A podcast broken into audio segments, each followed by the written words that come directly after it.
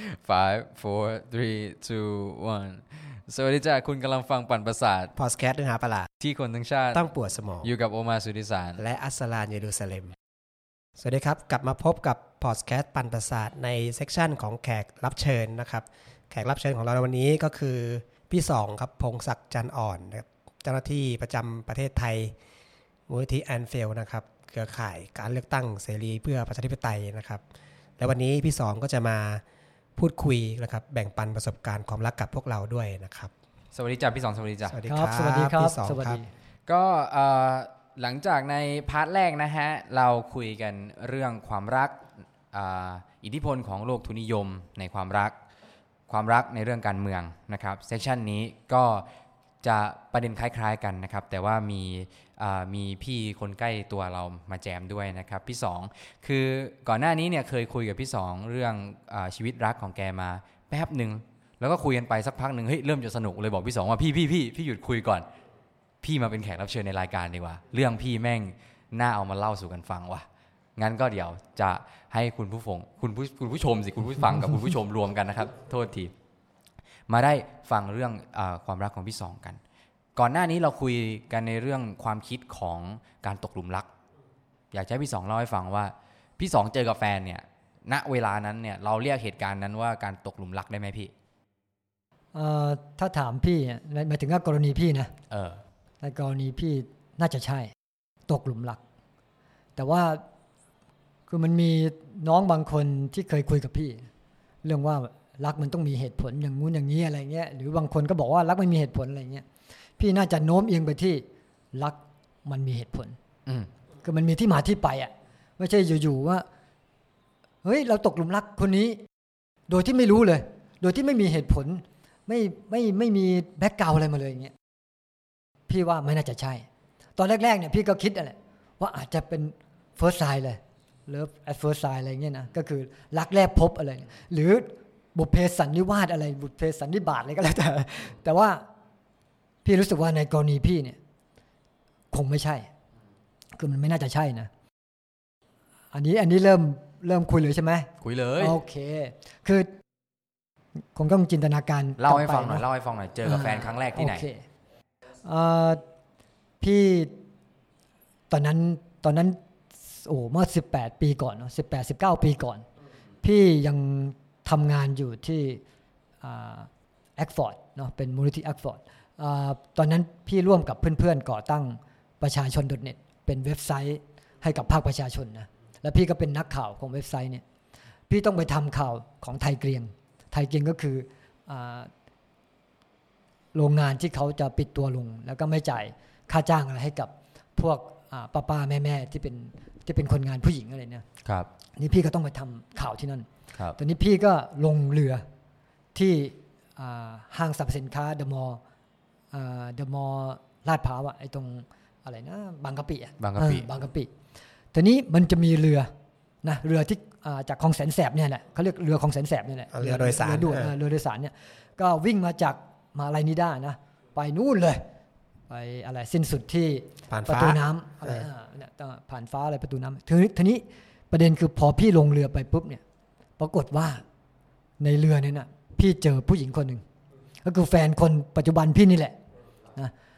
คือตอนนั้นเนี่ยต้องบอกว่าพี่ไม่เคยรู้สึกพิเศษอะไรกับผู้หญิงคนไหนมาก่อนเลยนะในชีวิตพี่คือต้องบอกว่าตั้งแต่ที่พี่เติบโตผ่านช่วงวัยรุ่นมาวัยทำงานมาเนี่ยพี่ไม่ได้คิดเรื่องแฟนเรื่องแบบไงเอาผู้หญิงมาเป็นสร้างครอบครัวอะไรเงี้ยมันไม่ใช่เลยนะคือพี่เน้นการเดินทางหาประสบการณ์เรียนรู้อะไรของพี่นะคือพี่เป็นนักเดินทางเอาไว้ง่ายในสมัยตั้งแต่เป็นวัยรุ่นมาแล้วบ้าเดินทางอย่างเดียวเลยขนาดทำงานยังต้องเตรียมวันเดินทางคือทุกอาทิตย์ทุกเดือนเนี่ยจะต้องวางแผนเดินทางไปทั้ง77จังหวัดแหละตอนสมัยนั้นนะคือเอาง่ายๆว่าคิดว่าผู้หญิงเนี่ยอาจจะเป็นภาระของตัวเองอะแล้วตอนนั้นพี่ก็บ้าขับมอเตอร์ไซค์4สูบคือแบบไงขับไปทั่วประเทศอะไรเงี้ยนะไม่เคยคิดเลยว่าตัวเองจะมาปิ๊งผู้หญิงหรือจะรู้สึกว่าผู้หญิงคนนี้พิเศษอะไรเงี้ยนะอยู่ๆมันก็มาคือ วันนั้นเนี่ยพอลงเรือไปปุ๊บเนี่ยกำลังโหนเชือกในเรืออยู่เนี่ยมองไปทางซ้ายมือเห็นผู้หญิงคนหนึ่งจริงๆผู้หญิงเยอะนะในเรือเนี่ยปรากฏว่าไปสะดุดตากับผู้หญิงคนนี้แล้วมองไปทางด้านซ้ายเนี่ยเห็นเขาปรากฏว่ารู้สึกประหม่าคือเป็นครั้งแรกในชีวิตเลยรู้สึกว่าประหม่ามากไม่เป็นตัวของตัวเองไม่เป็นตัวของตัวเองรู้สึกสั่นนิดๆรู้สึกว่าคือคำว่าประหม่านี่หมายถึงว่าไม่กล้าแม้จะมองหน้าเขาตรงๆอ่ะคือไม่เคยเกิดขึ้นเลยในชีวิตพี่รู้สึกว่าเฮ้ยทำไมเรารู้สึกนี้ทั้งที่ไม่ว่าจะเป็นเพื่อนรุ่นน้องพี่หรือเป็นเพื่อนผู้หญิงหรือแม้กระทั่งน้องๆเยาวชนอะไรที่แบบไงหน้าตาดีที่ทำงานกับพี่อะไรเงี้ยนะคือพี่ทำงานเรื่องสิทธิมนุษยชนและเยาวชนเนาะแล้วก็พี่ก็จัดค่ายเยาวชนของประเทศไทยของต่างประเทศแล้วก็จัดเป็นค่ายเยาวชนนานาชาติอะไรเนี่ยในประเทศไทยเนี่ยพี่ก็เคยจัดเนาะหลายครั้งพี่ไม่เคยรู้สึกว่าจะต้องมีความรู้สึกพิเศษอะไรกับผู้หญิงเลยแต่มาครั้งเนี้ยขนาดผู้หญิงที่รู้สึกว่าอยากจะมองหรือว่าทำไมเขารู้สึกหมายถึงว่าดูเขาแล้วรู้สึกว่าเราไม่กล้าจะมองตรงๆอะไรเงี้ยมันหลังจากนั้นเนี่ยพี่ก็คือในช่วงเวลานั้นพี่ก็คิดวิเคราะห์ว่าทำไมเกิดอะไรขึ้นความสนใจกับเพศตรงข้ามของพี่มันเริ่มเกิดแล้วมันเริ่มพี่อายุเท่าไหร่ตอนนั้นโอ้โห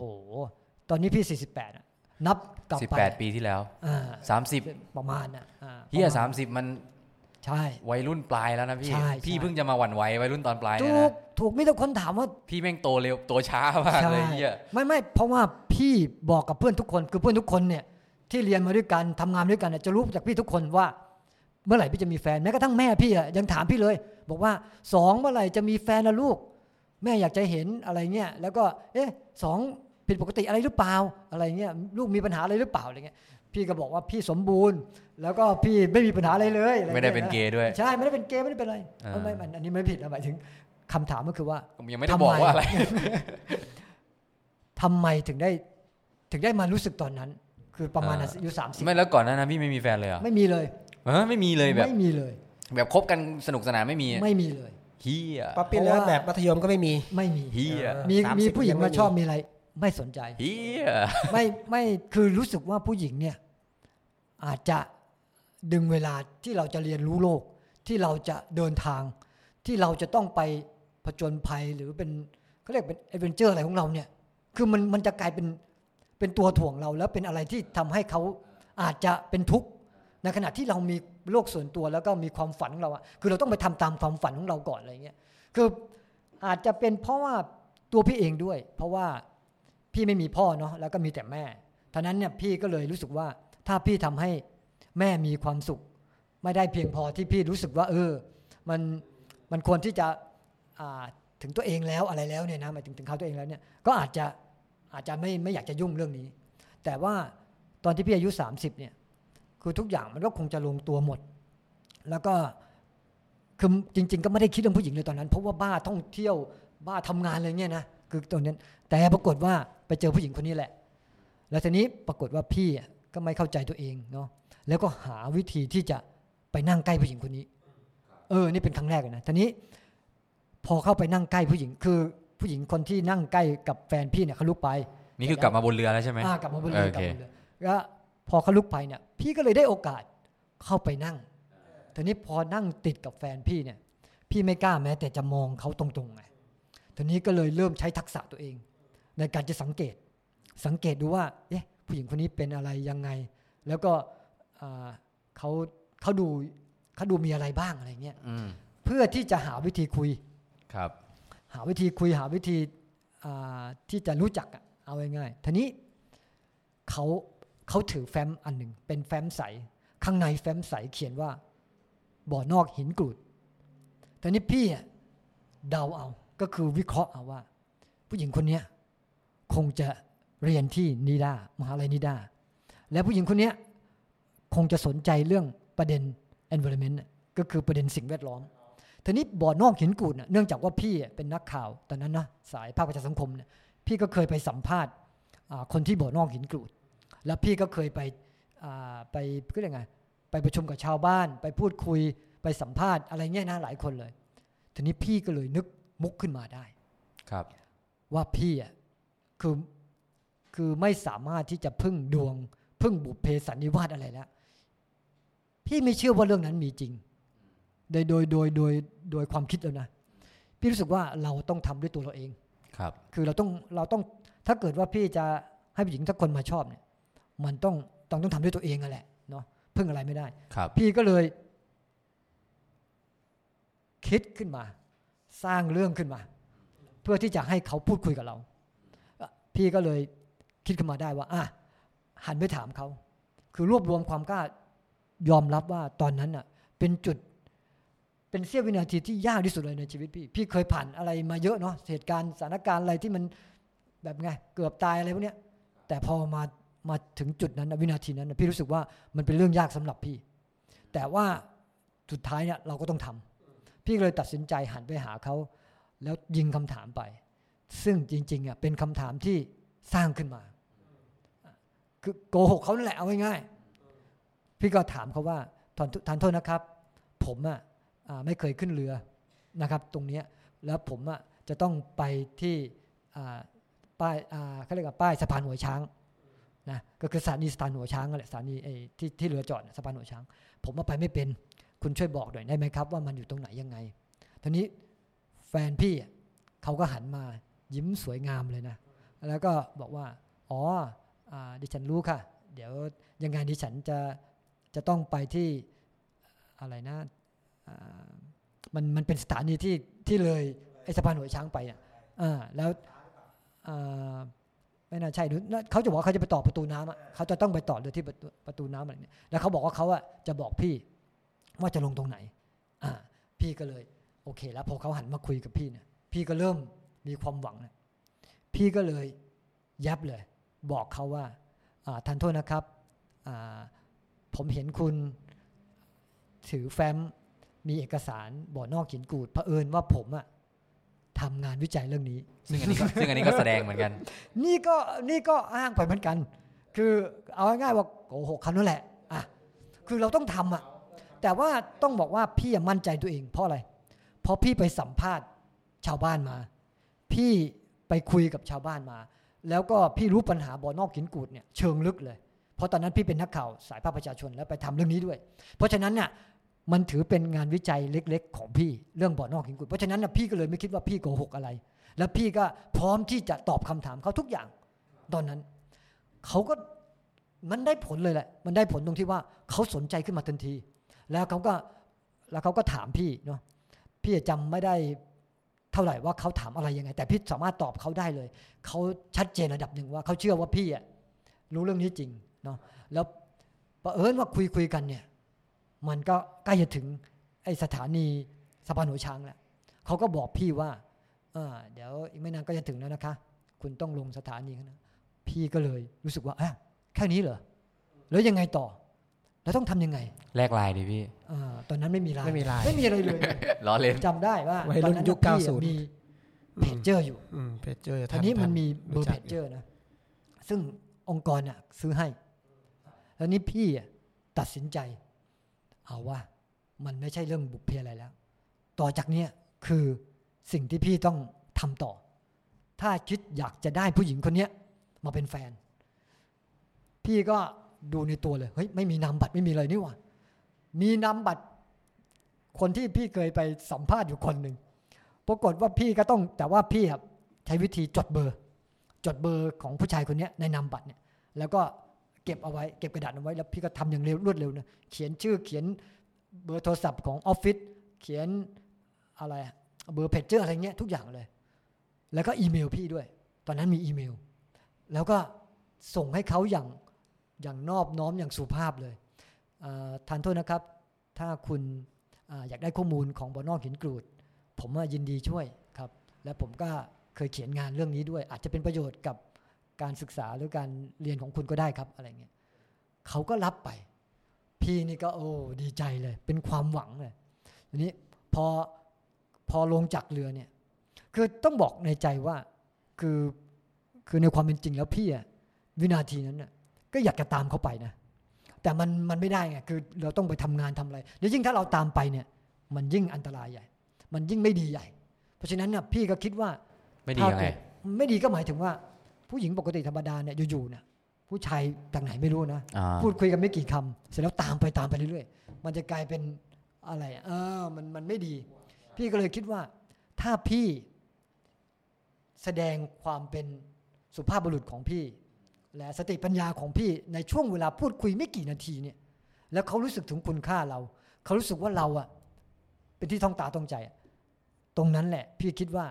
มันจะมีอะไรตามมาเองถึงตอนนั้นเนี่ยพี่ก็สองจิตสองใจนะแต่ว่าโอเคนะยังไงก็ต้องไปเรามีศักดิ์ศรีเนาะเราก็ต้องไปทำในสิ่งที่เราต้องทำและหลังจากนั้นเนี่ยกลายเป็นว่าพี่อะจะต้องเดินทางไปที่เนปาลด่วนเลยภายในวันสองวันแล้วปรากฏว่าพี่ก็ไปก็เป็นประมาณ2 อาทิตย์เนี่ยแล้วก็กลับมาต้องบอกว่าช่วงเวลานั้นเนี่ยอันนี้ความเป็นจริงเลยก็คือว่าแฟนพี่เนี่ยเขาก็พยายามที่จะติดต่อพี่ปรากฏว่าติดต่อไม่ได้ส่งอีเมลมาโหเป็น10 ครั้งเลยนะแต่พี่ต้องดีลิททิ้งไปเลยเพราะความเข้าใจผิดไงว่าอีเมลเนี่ยมันเขียนคล้ายๆชื่อคน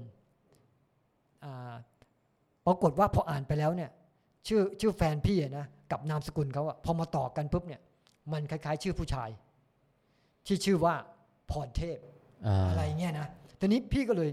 งงว่าเอ๊ะกูไม่มีเพื่อนชื่อพรเทพพอตาพออะไรนี่หว่ากดอ่านสักนิดนึงก็ได้พี่ก็เลยลบให้ตอนนั้นน่ะนะเขากลัวกันมากถ้าเป็นอีเมลที่มันเป็นสแปมเมลไวรัสอะไรเนี่ยมันจะมาจากคนที่เราไม่รู้จักอะไรเงี้ยนะตอนนั้นกำลังดังเลยไอ้เรื่องเนี้ยกำลังดังพี่ก็กลัวเนาะว่ามันจะมีปัญหาก็เลยต้องดีลีททิ้งแล้วปรากฏว่าก็ไม่ได้ตอบอะไรไงพอกลับมาเนี่ยตอนนั้นเรามีรางสังหรณ์อะไรก็ไม่รู้สักอย่างหนึ่งเนี่ยจริงๆจะกลับบ้านนะลงจากสนามบินจะกลับบ้านแล้วปรากฏว่าตัดสินใจเข้าออฟฟิศตอนนั้นก็เย็นมากนะเข้าไปที่ออฟฟิศปรากฏว่าได้ยินเสียงโทรศัพท์ดังแฟนพี่โทรมาก็เลยพี่ก็ตกใจเนาะว่าเขาโทรมาก็เลยคุยกันเขาก็อธิบายว่าเนี่ยเขาพยายามติดต่อพี่หลายครั้งแล้วก็อยากที่จะได้ข้อมูลเรื่องบ่อนนอกหินกูดอย่างนี้แล้วก็มีข้อมูลเรื่องสิ่งแวดล้อมเรื่องนี้ไหมคะอะไรเงี้ยดิฉันก็อยากจะได้อะไรเงี้ยนะพี่ก็เลยนัดเขาแล้วก็ไปเจอกันแล้วก็สารสัมพันธ์กันมาตั้งแต่นั้นแต่เขามาสารภาพให้พี่ฟังทีหลังว่าตอนนั้นเนี่ยคือครั้งสุดท้ายแล้วที่เขาจะโทรเพราะว่าเขาโทรหาพี่หลายครั้งมากถ้ามึงไม่รับครั้งนี้กูไม่โทรแล้วครั้งนี้เนี่ยก็คือไม่ต่อแล้วแล้วคบกันเมื่อไหร่คบกันตอนไหนก็เป็นแฟนกันอย่างเป็นทางการเอาง่ายๆว่าตอนแรกอ่ะไม่ได้เป็นแฟนนะคือพี่พยายามที่จะรู้จักเขาเพราะว่าอาจจะเป็นไม่เรียกว่าปมหรอกอาจจะเป็นประสบการณ์อะไรที่แย่ๆที่พี่เห็นจากรอบๆตัวพี่ไม่ว่าจะเป็นเพื่อนญาติพี่น้องอะไรเนี่ยคือทุกคนต่างมีปัญหาเรื่องครอบครัวความรักปัญหากับแฟนทั้งนั้นเลยพี่ก็เลยไม่ค่อยเชื่อเรื่องความลับแบบหนุ่มสาวเท่าไหร่แต่รู้สึกว่าผู้หญิงคนนี้พิเศษจริงๆทีนี้มันก็เลยเป็นแรงจูงใจพี่ว่าจะต้องศึกษาเขาดีๆถ้าเกิดว่าไปกันไม่ได้หรือจะมีปัญหากันเนี่ยพี่คงต้องหยุดเพื่อที่จะไม่ให้เจ็บปวดทั้งสองฝ่ายเลยเพราะว่าพี่ก็มีโลกส่วนตัวของพี่เป็นคนคิดมากว่ะก็ทำนองนั้นพี่เป็นผู้ชายประเภทที่คิดมากกว่าผู้หญิงแน่นอนเลยใช่ถ้าให้ผมเดานะใช่ถูกต้องเพราะว่าพี่ระวังเรื่องความสัมพันธ์มากจริงๆมันเป็นเพราะพี่โหดร้ายกับชีวิตเนื่องจากว่าชีวิตมันโหดร้ายโลกมันโหดร้ายสังคมไทยมันโหดร้ายพี่ก็เลยไม่อยากที่จะเอาตัวไปติดลมไอ้ค่านิยมหรือความรักอะไรแบบที่เราอาจจะตกเป็นเหยื่อนะตกเป็นเหยื่ออะไรเงี้ยนะซึ่งจริงๆอ่ะพี่มานั่งคิดเหมือนกันตอนที่มีน้องบางคนถามพี่ใช่ไหมว่าพี่ก็นี่แหละเขาเรียกบุพเพสันนิบาตอะไรเนี่ยนะแต่ว่าพี่คิดว่าไม่ใช่คือถ้าคุณไม่ทำคุณไม่จัดตั้งคุณไม่เข้าใจว่าตัวเองต้องการอะไรหรือคิดอะไรคุณก็จะไม่รู้ตัวเองเหมือนอย่างเวลาพูดถึงเรื่องว่าความรักไม่มีเหตุผลนะจริงๆพี่ไม่เชื่อเรื่องนี้เพลงก็พูดอะไรกลอนก็มีมาเยอะแยะอะไรเงี้ยนะแต่พี่ไม่เชื่อแม้กระทั่งความรักของพี่เองที่บอกว่าอะไรโอ้ยรักแรกพบกับแฟนพี่ในเรือพี่เคยนั่งคิดปรากฏว่าจริงๆที่พี่ชอบเขานะไม่ใช่ไม่มีเหตุผลมันคือเรื่องเหตุผลเป็นปมพี่ตั้งแต่สมัยวัยเด็ก พี่เคยนั่งคิดเรื่องนี้จนกระทั่งพี่เข้าใจแล้วพี่ก็ถามแฟนว่าเขาคิดยังไงเรื่องของพี่ก็คือว่าพี่ไม่เข้าใจตัวเองว่าทำไมพี่ถึงชอบแฟนพี่ณรักแรกพบหมายถึงว่าณตอนแรกพบกันบนเรือนะของแสนแสบซึ่งแองแบบเหม็นมากอะอะไรเนี่ยคือมันไม่ได้อยู่ในบรรยากาศที่เข้าใจไหมมันไม่โรแมนติกน้ำมันกระเด็นโอ้โหน้ำก็แสนแสบแบบก็มันไม่เหมาะนะลมก็โอ้โหแบบคนก็เยอะนะเหม็นก็เหม็นบรรยากาศมันเหม็นไม่หมดถามว่าพี่คิดอะไรจริงๆพี่ชอบแฟนพี่ไม่ได้ชอบว่าเขาสวยแล้วอะไรแฟนพี่ไม่ใช่คนสวยแต่พี่อะเห็นเขาแล้วชอบเขาที่คิ้วเขาอะคือต้องเข้าใจว่าคือพี่ค้นปมตัวเองปรากฏว่าในอดีตเนี่ยตอนสมัยวัยเด็กเนี่ยพี่ถูกล้อไงถูกล้อจากเพื่อนก็ย้ายไปอยู่สุรินทร์เนาะเกิดปัญหาอะไรทางครอบครัวก็ย้ายไปอยู่ที่สุรินทร์พอย้ายไปอยู่สุรินทร์เนี่ยพวกเพื่อนๆที่เป็นที่เขาพูดเขมรได้พูดลาวได้อะไรพวกเนี้ยเขามาล้อพี่ว่ามึงน่ะไม่ใช่คนที่นี่มึงคือไอซีมก็คือไอสยามอะสยามนั่นก็คือไทยตอนแรกพี่ก็ไม่รู้อะไอซีมใครมาเจอพี่ก็บอกไอซีมมึงไอแจ็คไอตีอะไรเงี้ยคือบอกว่าโดยเฉพาะมันบอกว่าพี่อะมึงไปกันคิ้วออกทำไมอะไรเงี้ยมึงไม่มีคิ้วนี่หว่าแจ็คคิ้วบางอะไรทำนองเนี้ยคือพี่รู้สึกว่าตอนเด็กๆอะถูกล้อพอล้อว่า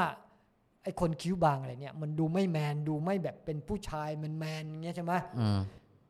นั่นคือวัยเด็กนะพี่รู้สึกปมเนี่ยมันถูกซ่อนอยู่ข้างในพี่ถึงขั้นเรียกว่าซ่อนอยู่ในจิตใต้สำนึกหรือจิตใต้สำนึกอะไรบางอย่างเนี่ย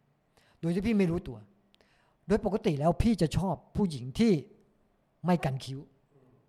โดยลึกๆนะโดยลึกๆแล้วนะพี่จะชอบผู้หญิงไม่กันคิ้วและผู้หญิงคิ้วหนาๆเนี่ยคือพี่มามองตัวเองหมายถึงว่าวิเคราะห์ตัวเองทีหลังไงแฟนพี่เนี่ยคิ้วเขาไม่ได้ยาวแต่คิ้วเขาหนาและคิ้วเขางอนขึ้นด้านต้นมันเลยดูแปลกปกติคนคิ้วงอนหายากงอนขึ้นเป็นคล้ายๆยักษ์เนี่ยหายากแล้วทีนี้เขาอาจจะเพราะหนึ่งเขาไม่กันคิ้วและคิ้วเขาหนาสองคือคิ้วเขางอนปรากฏว่าไอ้จุดนี้แหละคือจริงๆแฟนพี่เนี่ยเขาก็ดูดีนะหมายถึงว่าหน้าตาเขาดูดีเลยน่ารักพอมาเจอที่คิ้วนี่แหละพี่รู้สึกว่ามันถูกใจอะไรหลายอย่างเพราะว่าหนึ่งละพี่มีปมเรื่องไม่มีคิ้วแล้วก็พี่สนิทกับแม่พี่เนี่ยก็มีเชื้อสายจีนเนาะขาวๆตัวเล็กๆเล็กมากๆเลยนะแม่พี่เป็นคนตัวเล็กมากแล้วแฟนพี่ก็เป็นคนตัวเล็กแล้วก็แบบผิวขาวเป็นคนจีนอะไรเงี้ยพี่รู้สึกว่าสนิทกับแม่มากพี่ชอบคุยกับแม่อะไรเงี้ยกอดแม่ตลอดอะไรเงี้ยเวลานอนอะไรก็หอมแก้มแม่อะไรคือแม้ตั้งปัจจุบันพี่ก็เป็นอย่างนั้นพี่จะแสดงความรักกับแม่ตลอดเนาะทีนี้เนื่องจากรูปร่างหน้าตาของแฟนพี่มันสามารถเติมเต็มปมในใจพี่ได้เต็มตั้งแต่วัยเด็กจนถึงปัจจุบันแล้วก็มีความเหมือนแม่ด้วยใช่ไหมครับพี่ทีนี้เนี่ยพอคบกันเนี่ยพี่เคยทะเลาะกับแฟนเรื่องอะไรบ้างไหมหรือมีปัญหาอุปสรรคอะไรบ้างไหมตั้งแต่เป็นแฟนกันมีแต่ว่าอะไรบ้างเดี๋ยวดิไม่อะไรเขาอุตส่าห์จะถามให้มันไปเรื่องอื่นไม่นี่แฟนพี่ไม่จบพี่ไปเรื่องแม่พี่แล้วไอ้รายการไป3ชั่วโมงนั่งฟังเรื่องแม่พี่อีก5นาที10นาทีเดี๋ยวเรื่องเขาเข้าใจแล้วว่าพี่ชอบแฟนพี่เพราะอะไรเหตุผลใช่ผลคิ้วอันนี้พี่ก็เลยไปถามแฟนพี่อันนี้เลยนั่งคุยกันเลยนะถามว่าพอหลังจากที่พี่ค้นปมตัวเองได้เสร็จถามว่าอะไรถามแฟนพี่ว่าคุณชอบผมได้ยังไงตอนอยู่บนเรือเลยชอบไหมอะไรยังไงเขาบอกว่าเขาก็เหมือนกันเขาตกใจนะพอพี่ไปสารภาพเรื่องนี้กับเขาเขาตกใจเขาบอกว่าเขาก็เหมือนกันเขาก็เหมือนเธอก็นั่งเหมือนพ่อฉันเลยฉันก็ตามหาพ่อเหมือนกันอย่างนี้เหรอไม่ใช่คือเขาบอกว่าเขาเห็นพี่โดดขึ้นมาบนเรือนะแล้วก็อะไรจับราวอยู่เนี่ยจับเชือกอยู่เขารู้สึกว่าเขาชอบพี่ตั้งแต่แรกพบเลยทั้งที่ยังไม่รู้จักเลยนะแล้วคนก็อะไรนะก็นี่ไงไม่มีเหตุผลก็นี่ไงไม่มีเหตุผลนี่แหละตอนแรกเนี่ยแต่ปรากฏว่าหลังจากนั้นน่ะเพราะว่าเขาผ่านกระบวนการกับพี่มาใช่ไหมผ่านกระบวนการการวิเคราะห์การคิดแล้วก็การเข้าใจตัวเองเนี่ยเขาก็เลยคิดได้แล้วเขาก็เลยมาบอกพี่ว่ารู้แล้วว่าทำไมเขาชอบพี่ฟังจากเรื่องพี่แล้วว่าเขาเลยค้นตัวเองได้ง่ายขึ้นก็บอกว่าเขา อยากที่จะเขามีความฝันคือแฟนพี่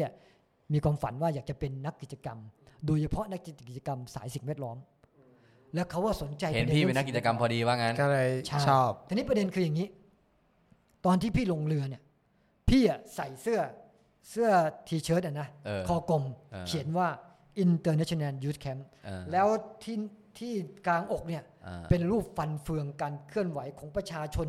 เป็น10คนเลยช่วยกันเคลื่อนไอ้กงล้อประวัติศาสตร์เนี่ยแล้วกงล้อประวัติศาสตร์มันจะหมุนมาอีกรอบไอ้ทำนองเนี่ยนะแล้วไอ้กระเป๋าสะพายเป้พี่เนี่ยก็เป็นเป้ที่เป็นนักกิจกรรมอ่ะก็พี่แต่งตัวก็พี่เป็นนักกิจกรรมพี่แต่งตัวเป็นนักกิจกรรมอยู่แล้วทีนี้เขาบอกว่าเขาเห็นพี่ใส่เสื้อตัวเนี้ยแล้วมันมีสีสันสดใสมากซึ่งอันเนี้ยคือมาอธิบายกับพี่ทีหลังเขาอธิบายกับพี่ทีหลังใช่ว่าพี่ไม่คิดว่า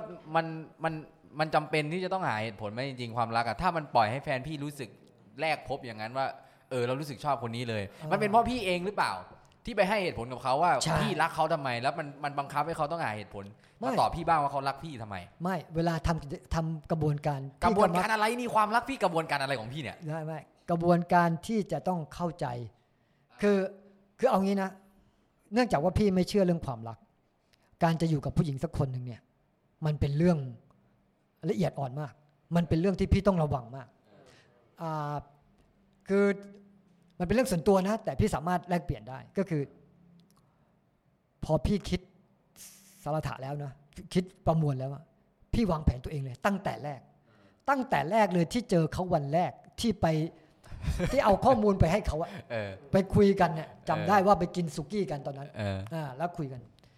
พี่วางแผนเลยว่าหนึ่งนะพี่จะไม่ยอมให้เขาง่าพี่ง่ายๆเข้าใจไหม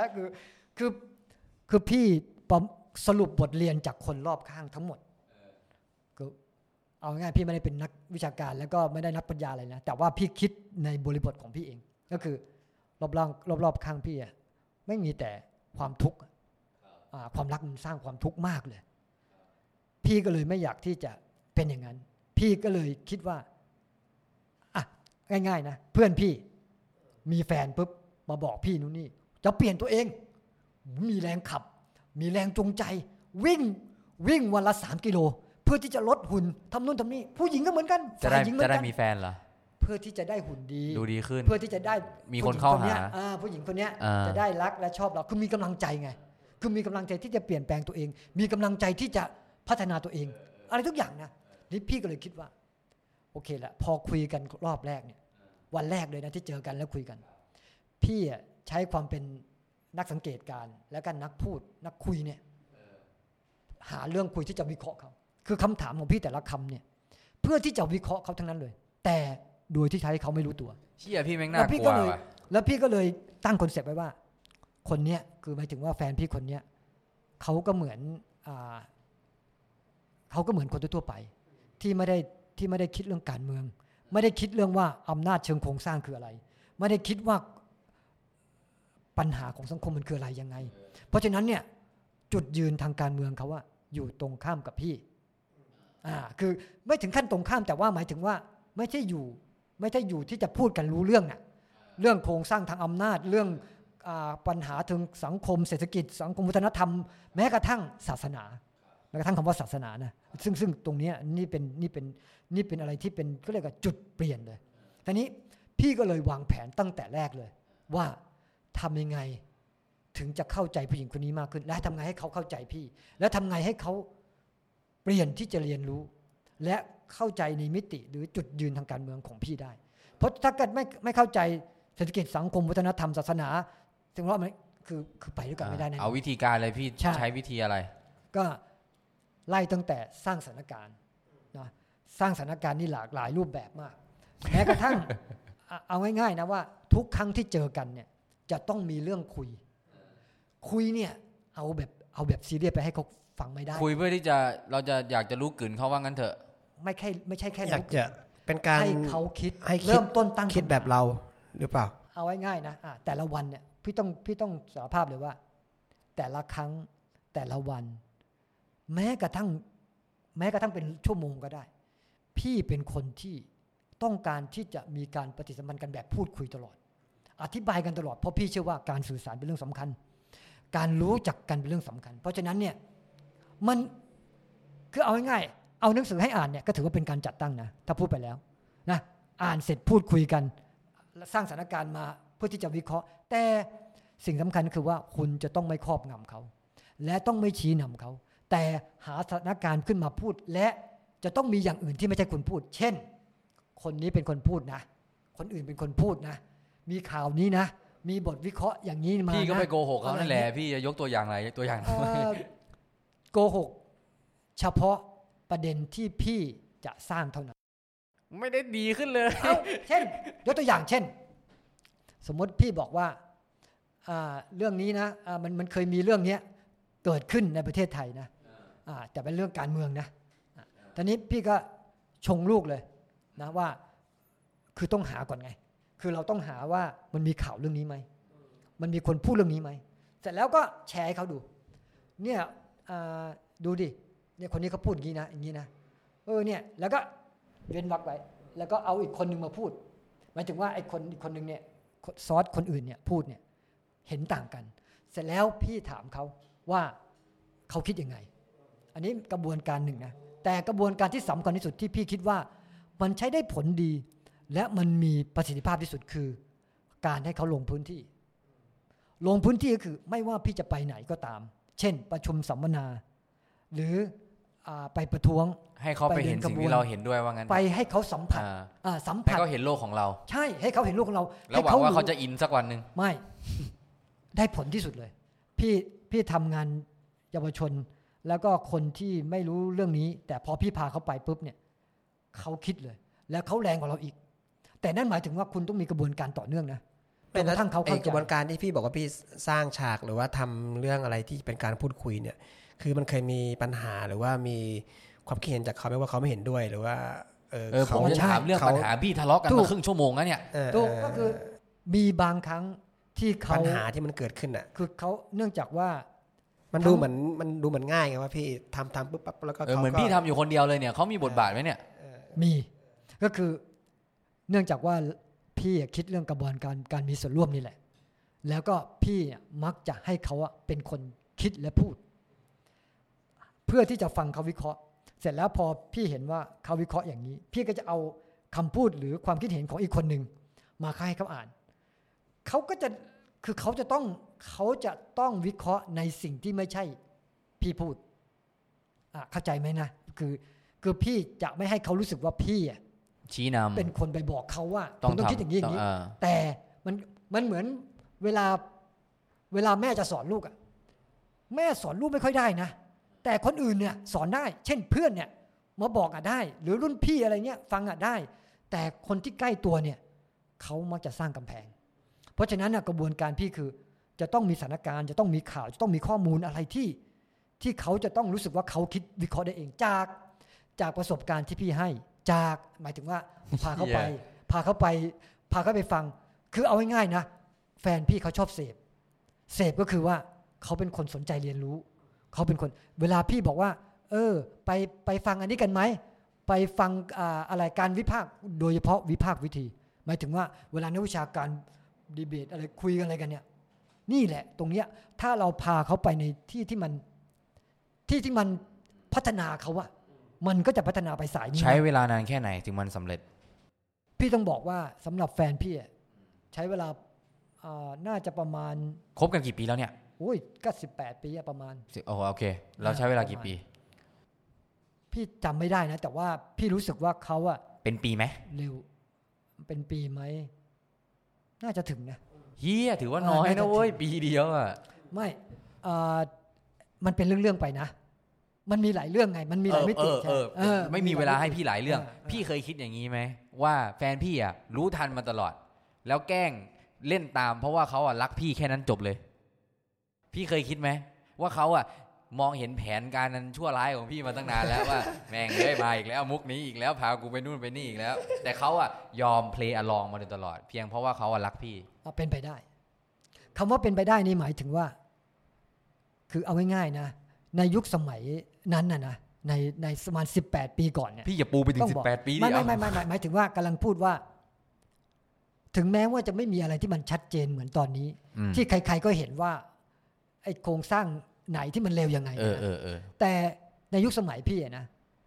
มันง่ายตรงที่ว่าอย่างน้อยถ้าคุณคิดและเข้าใจเรื่องความยุติธรรม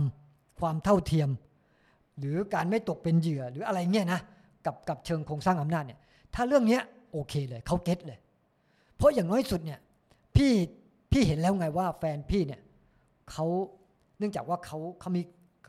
าชอบศึกษาเขาชอบเรียนรู้และเขาเป็นคนเปิดแต่สิ่งที่พี่ชอบเขาที่สุดก็คือความกล้าหาญกล้าที่จะคิดกล้าที่จะตั้งคำถามตรงนี้แหละที่มันรู้สึกเป็นกำลังใจให้พี่มากก็เขาจะทำให้พี่ประทับใจเฉยๆป่ะมันก็ไม่เชิงนะแต่เพราะว่าพี่พอคบกันเนี่ยมันถึงจะได้เข้าใจไงว่าคนเนี้ยกล้าหรือไม่กล้าบางคนเนี่ยมันเป็นเรื่องยากนะแค่กล้าจะคิดให้มันแตกต่างจากสังคมจากวัฒนธรรมเดิมที่มันครอบคลุมอยู่เนี่ยมันก็ยากแล้วทุกวันนี้18ปีผ่านไปคบกันพี่พูดได้เต็มปากใช่ไหมว่าพี่รักเขาโอ้แน่นอนพี่รักเขาเพราะเขาเป็นเขาหรือว่าพี่รักคนที่พี่สร้างขึ้นมากันแน่วะรักที่เป็นเขาคนเราเขาไม่เป็นเขาแล้วตั้งแต่เขามาเจอพี่อ่ะไม่นะการพัฒนาน่ะการพัฒนามันพัฒนาอยู่ในกรอบของที่พี่วางให้เขาไม่ใช่เหรอถ้าแฟนพี่ไม่เจอพี่อ่ะเป็นอีกคนแน่นอนถูกไหมที่พี่กล้าพูดอย่างนี้เพราะว่ากระบวนการนั้นเนี่ยเขาคิดเองหมายถึงว่ากระบวนการนั้นน่ะคือไม่ได้กระบวนการนั้นน่ะมันก็เปรียบเทียบกับพวกเรานี่แหละนักสังคมนักกิจกรรมนี่แหละที่ต้องผ่านกระบวนการอยู่ๆคุณมาก็ใช่พี่แต่นี่มันเรื่องความรักของคนสองคนไงอ๋อเรื่องเนี้ยมันเป็นเรื่องจุดยืนทางการเมืองความเข้าใจเพราะฉะนั้นเนี่ยไอ้เรื่องความรักที่มันเป็นทุนพี่ปล่อยให้แฟนพี่มีจุดยืนทางการเมืองไม่ตรงกับพี่ไม่ได้ว่างั้นเถอะมันจะเป็นอุปสรรคมากในการใช้ชีวิตเช่นสมมุติว่าพี่สนับสนุนเรื่องการเลือกตั้งแฟนพี่ไปล็อกประตูไปห้ามไม่ให้มีการเลือกตั้งพี่จะเลือกตั้งอันนี้มันขัดแย้งไหมมันเห็นเข้าใจไหมยกตัวอย่างเข้าใจแล้วง่ายๆมันเข้าใจผมมีเวลาให้พี่อีกแค่5นาทีผมอยากฟังอีกเรื่องนึงที่พี่ยังไม่พูดถึงเลยครับคือเรื่องเซ็กส์ของพี่เพราะว่าลองบอกก่อนว่าพี่สองไม่มีลูกและพี่สองไม่ได้เป็นคนที่มีโรคอะไรไม่ได้ป่วยปัจจุบันก็ยังไม่ได้แต่งงานทั้งที่คบกันมา18ปีแล้วไอ้เรื่องไม่แต่งงานน่ะมันอีกเรื่องนึงแต่ไอ้เรื่องที่แบบจริงๆมันอาจจะเป็นเรื่องเดียวกันนั่นแหละแต่คือการที่พี่สองไม่มีลูกไม่ใช่เพราะว่าแฟนมีลูกไม่ได้หรือแกมีลูกไม่ได้เพราะพี่ตัดสินใจที่จะไม่มีลูกถูกต้องอธิบายให้ผมฟังหน่อยแบบ5นาทีนะทำไมพี่เลือกที่จะไม่มีลูกย้อนไปเมื่อตอนที่พี่เป็นเด็กเนาะก็อาจจะเป็นมันไม่ได้เหมือนตอนนี้นะตอนเด็กที่เราคิดเนี่ยก็คิดไปตามสังคมวัฒนธรรมศาสนาอะไรพวกเนี้ยนะตามสังคมส่วนใหญ่พี่ก็อยากจะมีลูกเนาะแต่พอพี่ผ่านกระบวนการอะไรมาระดับหนึ่งเนี่ยหมายถึงว่ากระบวนการตัวพี่เองนะพี่ก็เลยมีคอนเซ็ปต์ว่าพี่ไม่อยากมีลูกแล้วด้วยเหตุผล1 2 3 4 5ประมาณอายุเท่าไหร่ตอนนั้นประมาณน่าจะประมาณวัยรุ่นยังวัยรุ่น20คือหลังเรียนจบมัธยม20ต้นๆประมาณ22ตอนเรียนมหาลัยป่ะตอนเรียนมหาลัยโอเคทีนี้คือพี่วิเคราะห์ทุกอย่างเนาะเพราะว่าตอนนั้นก็ศึกษาอะไรมามากมันมีคำพูดนึงซึ่งเป็นคีย์เวิร์ดของพี่เราหยุดแล้วแต่ท่านยังไม่หยุดมันไม่ใช่คีย์เวิร์ดพี่หมายถึงว่าไม่ใช่คีย์เวิร์ดพี่แต่ว่ามันเป็นอะไรมันพี่เคยดูหนังเรื่องนึงที่เป็นอะไรพุทธเจ้าเนี่ยองคุลิมานเดินเป็นองคุลิมานที่เป็นวัฒกรรมองคุลิมานทีนี้ว่าเป็นคีย์เวิร์ดของพี่หมายถึงว่าพี่สร้างขึ้นมาเองหมายถึงว่าไอ้คีย์เวิร์ดเนี่ยคือพี่เอามาใส่ไว้ในคอนเซ็ปต์ไอเดียมาจากเรื่องนี้คือที่พุทธเจ้าบอกว่าเราหยุดแล้วแต่ท่านยังไม่หยุดเนี่ยมันก็เลยกลายมาเป็นคีย์เวิร์ดในความคิดพี่เลยพี่เอาตรงเนี้ยมาคิดหยุดแล้วคืออะไรก็คือหยุดทำกรรมหยุดฆ่าหยุดอะไรทั้งหมดทีนี้คือพี่สนใจเรื่องศาสนามากจนถึงขั้นเรียกว่าพี่พยายามหาคำตอบนะในเรื่องพวกนี้ทีนี้เนื่องจากว่า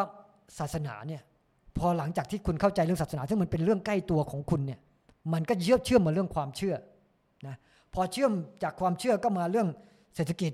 สังคมวัฒนธรรมแม้กระทั่งเรื่องสิ่งแวดล้อมทำไมพี่ไม่อยากมีลูกผมอยากรู้แค่นี้เองมันเชื่อมโยงกันว่าเลยหลังจากนั้นเนี่ยพี่ก็เลยตัดสินใจเพราะว่า1และ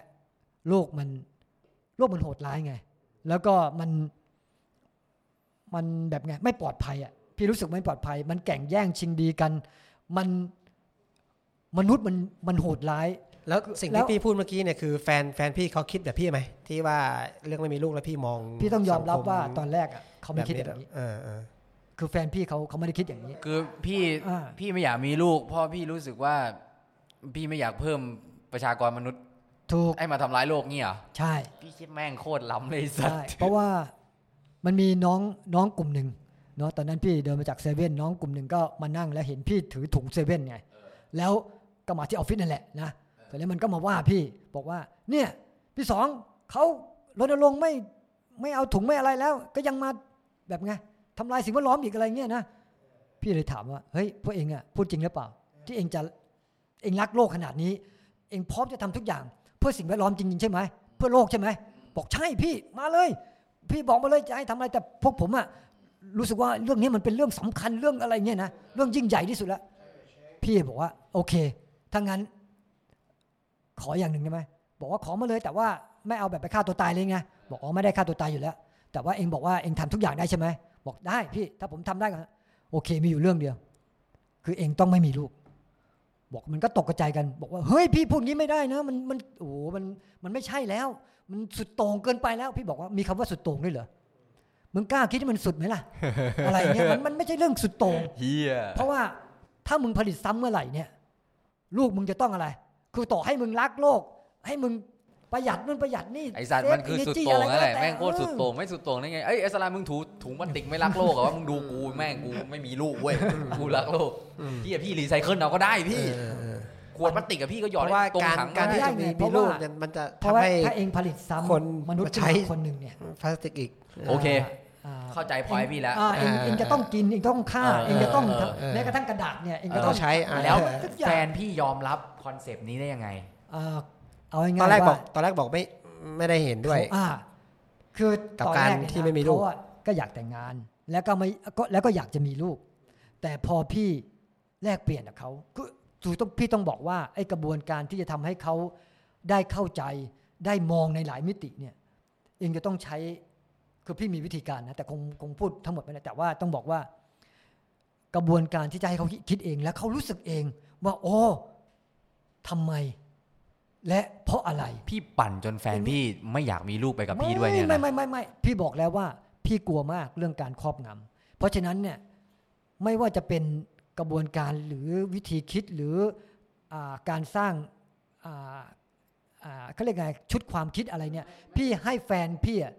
เข้ามามีส่วนร่วมทุกอย่างเลยและพี่ก็ดูว่าเขาเนี่ยพัฒนาขนาดไหนมีอยู่ครั้งหนึ่งพี่ก็ไม่เอาตัวอย่างผมอ่ะเข้าใจว่าคือถ้าแบบคบกันแล้วเป็นแฟนกันเนี่ยโอเคเราแบบพยายามที่จะเปลี่ยนแฟนเราให้แบบมีจุดยืนทางการเมืองตรงกันนะถมเถไปเมื่อวานเราก็เพิ่งคุยเรื่องนี้เทปที่แล้วเราเพิ่งคุยเรื่องนี้เนี่ยแต่พี่อ่ะขนาดที่ว่าทำให้แฟนพี่อ่ะซึ่งเป็นผู้หญิงเนี่ยยอมรับได้ว่าไม่อยากมีแฟนไปกับพี่ทั้งๆที่ไม่ใช่ความคิดเขามาก่อนอ่ะเอาง่ายๆอันนี้แม่งสุดนะเว้ยพี่พูดคำหนึ่งนะมันไม่ใช่คำหนึ่งนะประโยคหนึ่งทุกเรื่อง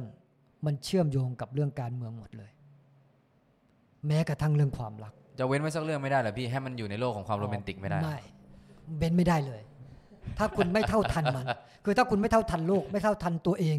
ไม่เท่าทันไอ้ความเอาง่ายๆนะเวลาพี่พูดกับแฟนเนี่ยไม่ใช่อยู่ๆจะไปพูดเนื่องจากว่าพอเราพูดถึงเรื่องความยุติธรรมความเท่าเทียมนะมันเชื่อมโยงไปเรื่องการเมืองมันเชื่อมโยงไปเรื่องการมีชีวิตอยู่ต่อหรือการที่จะมีลูกแม้กระทั่งเรื่องถุงยางอนามัยเรื่องอะไรอ่ะ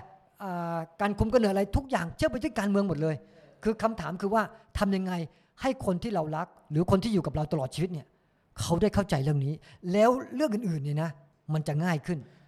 แต่คุณก็ต้องแบบก่อนหน้านี้ที่พี่เคยเล่าให้ฟังว่าแบบพอพี่ไม่อยากมีลูกเนี่ยพี่แบบเซตตัวเองแล้วว่ากูไม่มีลูกแน่นอนแต่แฟนพี่ยังไม่ได้เก็ตเรื่องนี้ตอนแรกๆและแบบว่าการอยู่แบบอยู่กินร่วมกันของคนสองคนนะเรื่องเซ็กส์มันก็เข้ามาใช่ปะผมจำได้ว่าพี่แบบเล่าขนาดว่าแบบแฟนพี่แม่งกระโดดใส่แล้วพี่ต้องถีบออกอะไรประมาณนั้นนะไม่ใช่ถีบออกไอ้บ้าเดี๋ยวแฟนฟังคือนิดตัวเนี่ยใช่อย่างนั้นคือหมายถึงว่าพี่อ่ะไม่ยอมมีความสัมพันธ์เชิงลึกในช่วงปี2ปีแรก2ปีแรกเนี่ยคือไม่แตะเลยนะจนกระทั่งแฟนพี่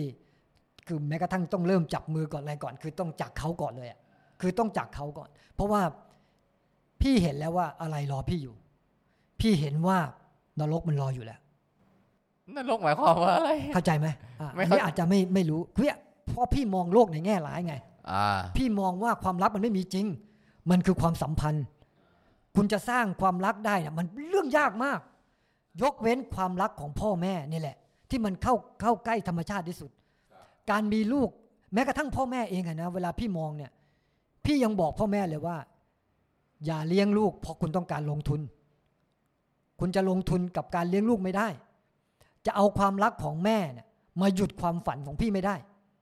อย่างพี่อยากจะเดินทางไปรอบประเทศเนี่ยพี่โดนรถชนขาหักเนี่ยพี่ยังต้องแบบไงซื้อรถมอเตอร์ไซค์ใหญ่กว่าเดิมอีกเพื่อที่จะขี่ไปให้มันปลอดภัยมากกว่าเดิมอีกเนี่ยคือแม่พี่ถึงขั้นเรียกว่ามาขอร้องพี่ว่าอย่าไปเลยถ้าเองรักแม่เองต้องไม่ไปอะไรคือแม่เป็นห่วงเองอะไรอย่างนี้ไม่ได้คือพี่ยอมรับเรื่องนี้ไม่ได้พี่บอกกับแม่พี่ว่าอย่าเอาความรักของแม่เนี่ยมาหยุดความฝันของพี่ใช่ไหมเมื่อว่าพี่จะทำอะไรก็ตามเนี่ยพอต่อมาพี่เติบโตขึ้นพี่ทำงานพี่ต้องไปอัฟกานิสถานเนี่ยเป็น10รอบเนี่ยพี่ก็เลยแบบไม่อยากจะกลายเป็นแม่พี่กับลูกพี่แน่นะคนนี้อ่ะมันไม่ใช่เพราะว่าพี่เห็นแล้วว่าพี่ไม่ต้องการที่จะมีลูกเพราะอะไรเพราะต้องการให้เขามาเลี้ยงพี่ตอนแก่เหรอถ้าพี่ไม่กล้าที่จะตายเพราะ